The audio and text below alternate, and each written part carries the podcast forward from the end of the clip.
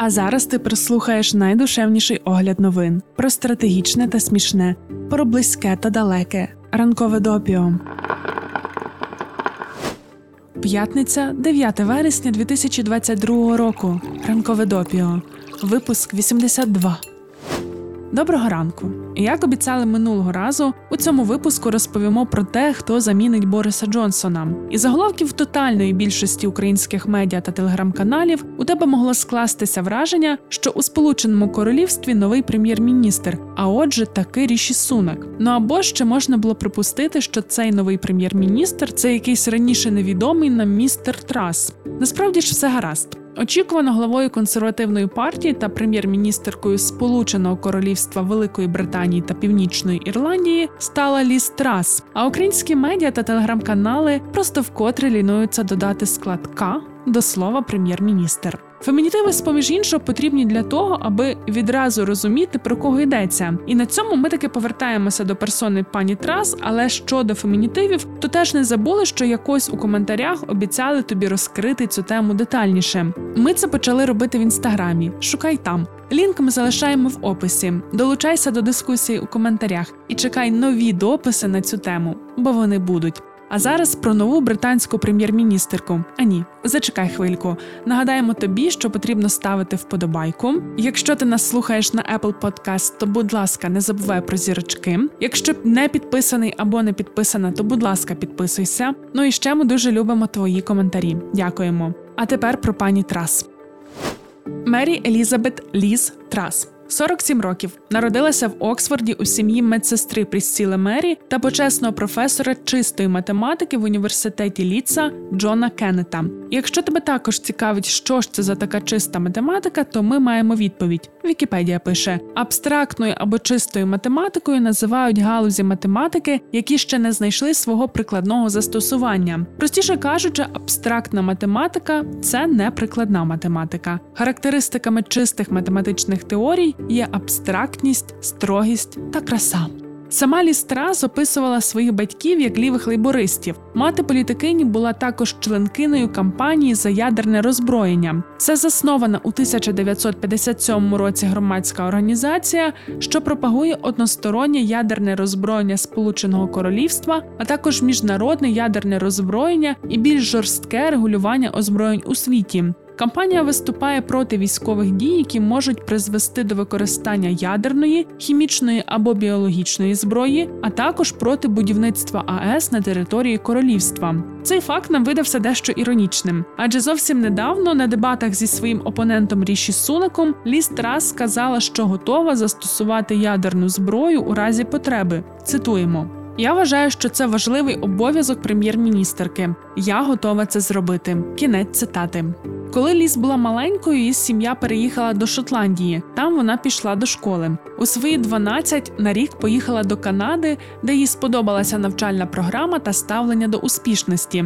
The Times пишуть, що у школі вона була настільки звичайною, що дехто з однолітків не пам'ятає про неї взагалі. Інші згадують як старанну, трохи незграбну дівчину. Те, що Ліс Трас стала прем'єр-міністеркою, зараз приголомшило її шкільних знайомих. Тоді Ліс цікавилася соціальними проблемами, наприклад, питанням бездомності, брала участь у фандрейзингових кампаніях для безпритульних та тих кампаніях, що виступали проти ядерної енергії. Мабуть, до них її залучала мама. Як ми собі уявляємо, ніхто б не міг подумати, що тінейджерка Трас у майбутньому стане впливовою членкиною консервативної партії. Після школи політикиня вступила до Мертон коледжу Оксфордського університету, де вивчала філософію, політику та економіку. Там і з'явилися її перші політичні прагнення. Лістрас, молодої жінки, для якої не існувало сумнівів у собі, яка пристрасно боролася за своє місце і здавалася на диво несприйнятливою до критики.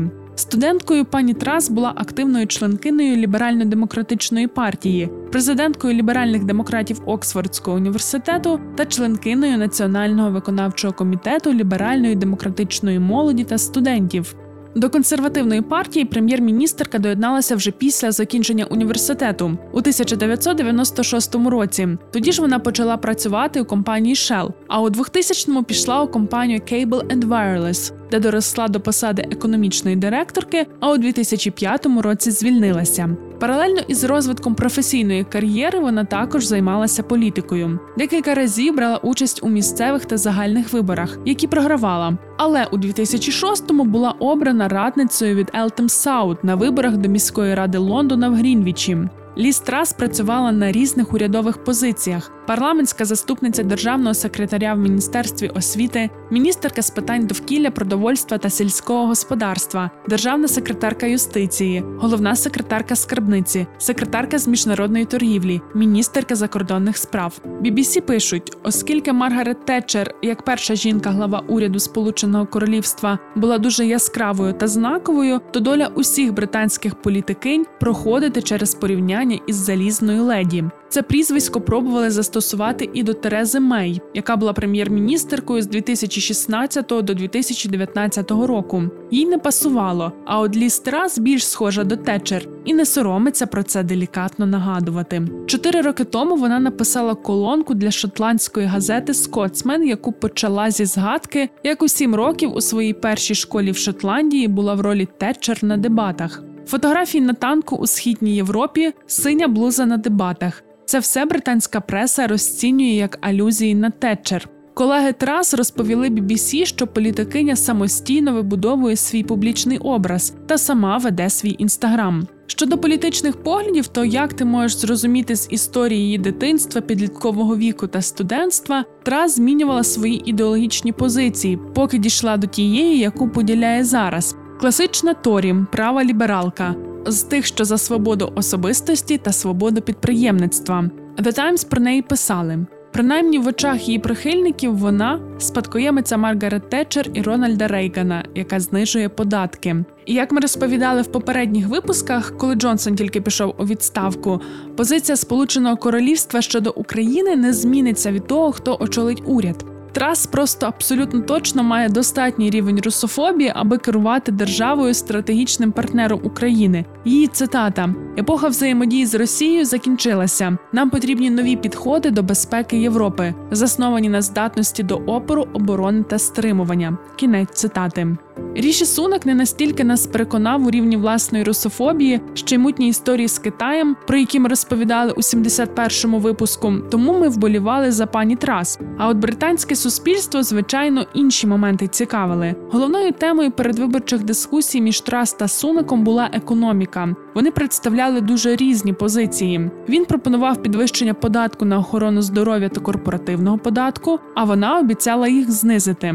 Серед інших обіцянок політикині ще провести загальну ревізію державних витрат, створити інвестиційні зони зі спрощеними правилами та вимогами до фірм. Вона не підтримала ідею своїх колег обкладати податком та обмежити продаж шкідливої їжі та напоїв, бо досить уряд не повинен наказувати людям, що їм їсти. Сунак, який раніше був міністром фінансів, про оподаткування говорив, виходячи з того, які надходження потрібні бюджету. І от у випадку з реалізацією ідей трас цілком можливо, що скарбниця недоотримає. Політикиня впевнена, що бюджет впорається. Для неї важливішим за це є принципи. І от щодо принципів цікаво, її критики стверджують, що взагалі не зрозуміло, чи має вона хоч якісь принципи, чи просто підтримує те, що зручно та вигідно підтримувати, а від цього часто змінює погляди. Так, наприклад, було з Брекзитом. Спочатку вона була проти, а потім сказала, що змінила думку. Трас гнучка. Втім, цінність свободи особистості та свободи підприємництва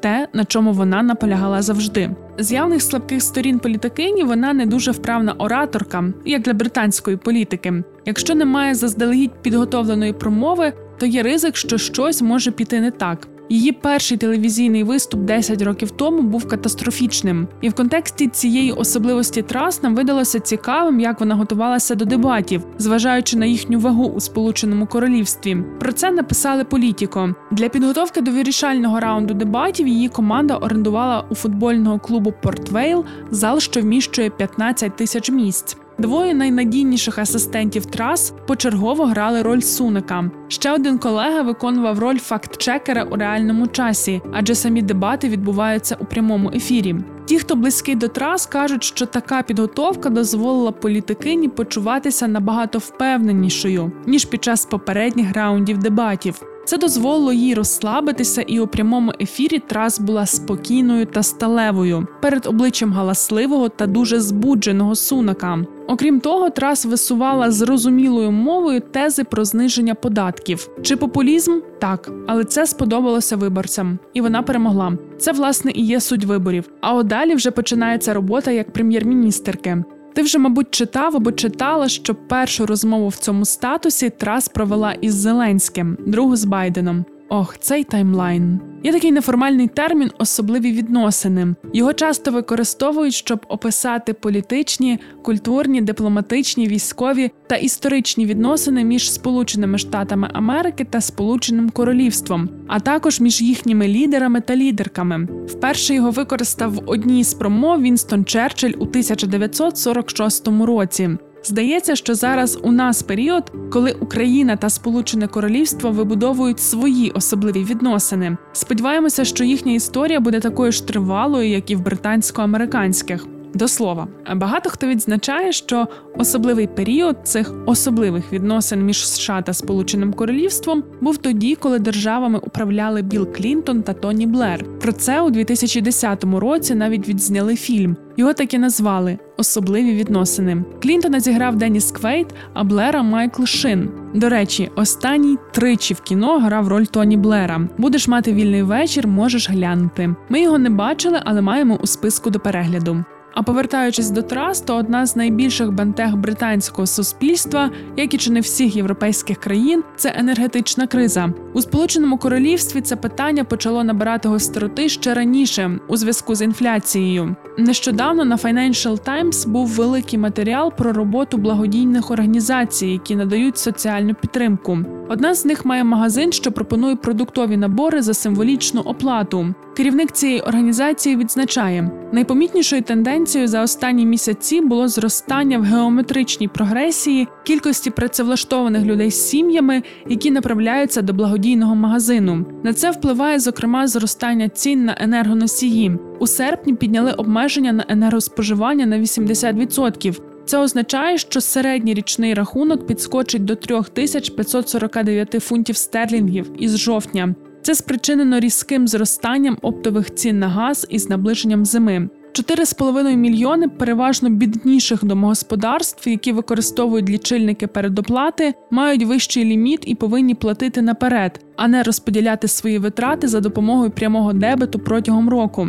Для багатьох це означатиме вибір між обігрівом помешкання та іншими базовими витратами. Є припущення, що буде багато проблем зі здоров'ям і раптових смертей серед людей похилого віку. За прогнозом на січень середні рахунки становитимуть половину середньої державної пенсії. І це, зокрема, один з пунктів, за що критикують лістрас. Зниження податків, яке досі було в центрі її політики щодо вартості життя, безпосередньо впливатиме на соціально вразливі верстви населення. Подивимося, які рішення будуть прийматися та до яких наслідків вони призведуть. Але ще декілька слів щодо енергетичної кризи. Думаємо, і тобі доводилося бачити, як в соціальних мережах та медіа знаходяться ті, хто в усьому звинувачує Україну. Це стосується як середньостатистичних користувачів та користувачок інтернету, так і людей з великими аудиторіями. Читати це і сумно, і дратує. Нам сподобалося, як на такі закиди відповіла перша леді Олена Зеленська в інтерв'ю для BBC. Цитуємо.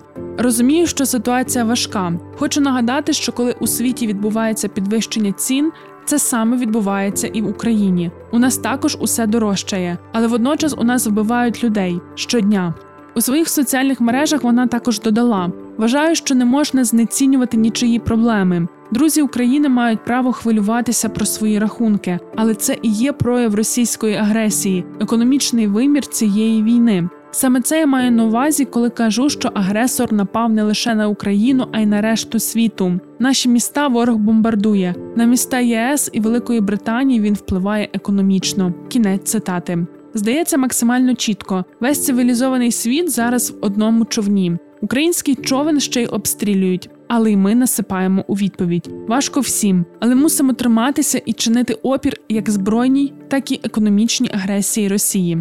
Якось зовсім на суми повернули. Не хочеться тебе залишати вранці з таким настроєм. Давай щось миле додамо. Про Бориса Джонсона. Тобі ж цікаво, чим наш національний улюбленець буде займатися після відставки. BBC випустили матеріал з декількома припущеннями. Цитують Ендрю Гімсона, офіційного біографа Джонсона. Колишній прем'єр-міністр не та людина, яка поїде у сільську місцевість, щоб працювати на благо місцевої церкви та жити у безгрішному забутті. Найбільш ймовірно, Джонсон повернеться до журналістики, адже загалом цю справу він покинув буквально за декілька днів до того, як заступив на посаду глави уряду. Йому платили 275 тисяч фунтів стерлінгів на рік за написання щотижневої колонки для Daily Telegraph. Тому ми будемо моніторити, чи з'являться матеріали авторства Джонсона і в яких медіа. Також, як це звично у західних демократіях, політик може читати публічні лекції. Так роблять багато глав держав, що пішли у відставку чи завершили свої терміни. Можливо, він напише нову книгу. До речі, а ти читав чи читала його попередні роботи? Омріяний Рим та фактор Черчилля, як одна людина змінила історію. Ми ще не читали, тому будемо вдячні, якщо поділишся своїми враженнями варто братися чи ні? Щось ми сьогодні так багато всього розповіли і про ліс траси, і про проблеми Сполученого Королівства, і про Джонсона. Насправді ще багато чого хотілося би оповісти: і про їхні ритуали, і про склад кабінету трас, і ще покопатися в соціальних проблемах. Але у такому разі ранкове допіо триватиме годин вісім. В ході цього всього відбудеться Five O'Clock Tea, а потім і вечірнє розе. Тому рухаємося до завершення. Стільки до ранкової кави. Про події стисло. У вівторок тисячі людей вийшли на мітинг у найбільших містах Індонезії, вимагаючи від уряду скасувати перше за вісім років субсидоване підвищення цін на пальне. Воно відбулося на тлі стрімкого зростання інфляції. Протести почалися після того, як у суботу президент Джоко Відодо заявив, що у нього іншого вибору немає. Він мусить скоротити субсидії та дозволити цінам на паливо піднятися приблизно на 30%. У вівторок країни перської затоки попросили Netflix видалити образливий контент із потокового сервісу, вочевидь маючи на увазі програми, які показують геїв і лесбійок. У спільній заяві, опублікованій від імені комітету ради співробітництва перської затоки, говориться, що такі програми суперечать ісламським і суспільним цінностям і принципам. Саудівська Аравія та Об'єднані Арабські Емірати також опублікували заяву через свої відповідні уряди. Вони разом із Бахрейном, Кувейтом, Оманом і Катаром складають раду шести націй. Хоча у заяві не було уточнень, державне телебачення Саудівської Аравії також транслювало інтерв'ю з жінкою, названою консультанткою з питань поведінки. Вона описала Netflix як офіційного спонсора гомосексуальності. У вівторок вранці на східному узбережжі Південної Кореї стався тайфун. Швидкість вітру сягала 143 км за годину. Евакуйовано 4,5 тисячі осіб. 89 тисяч сімей залишилися без електрики. В Ірані за звинуваченням в поширенні розпусти на землі і торгівлі людьми були засуджені до смертної кари дві жінки. Правозахисні групи розповсюдили в соціальних мережах фотографії двох жінок, заявивши, що вони є ЛГБТ-активістками і в приписаних злочинах невинні. Reuters, які повідомляють цю новину, не змогли перевірити правдивість інформації та фотографій. Офіційне інформаційне агентство Ірану IRNA в свою чергу написало: цитуємо: всупереч новинам, опублікованим в інтернеті, засуджені обманювали та вивозили молодих жінок і дівчат з країни, обіцяючи їм можливість отримати освіту та роботу. Це призвело до самогубства кількох осіб. Варто звернути увагу на термін поширення розпусти на землі. Іранська влада використовує його для позначення широкого кола злочинів, у тому числі тих, що стосуються ісламської моралі. У березні верховний лідер Ірану Аятола Алі Хаманеї описав гомосексуальність як частину моральної депривації, широко поширеної в західних цивілізаціях. Тож цілком ймовірно, ЛГБТ-активісти та активістки можуть підпадати під цей злочин, що безумовно дуже сумно. У Чилі пройшов референдум щодо проєкту нової конституції. 62% громадян та громадянок проголосували проти. Наразі в країні залишиться конституція, прийнята за піночета. Уряд має намір взяти до уваги відгуки суспільства та доопрацювати проєкт.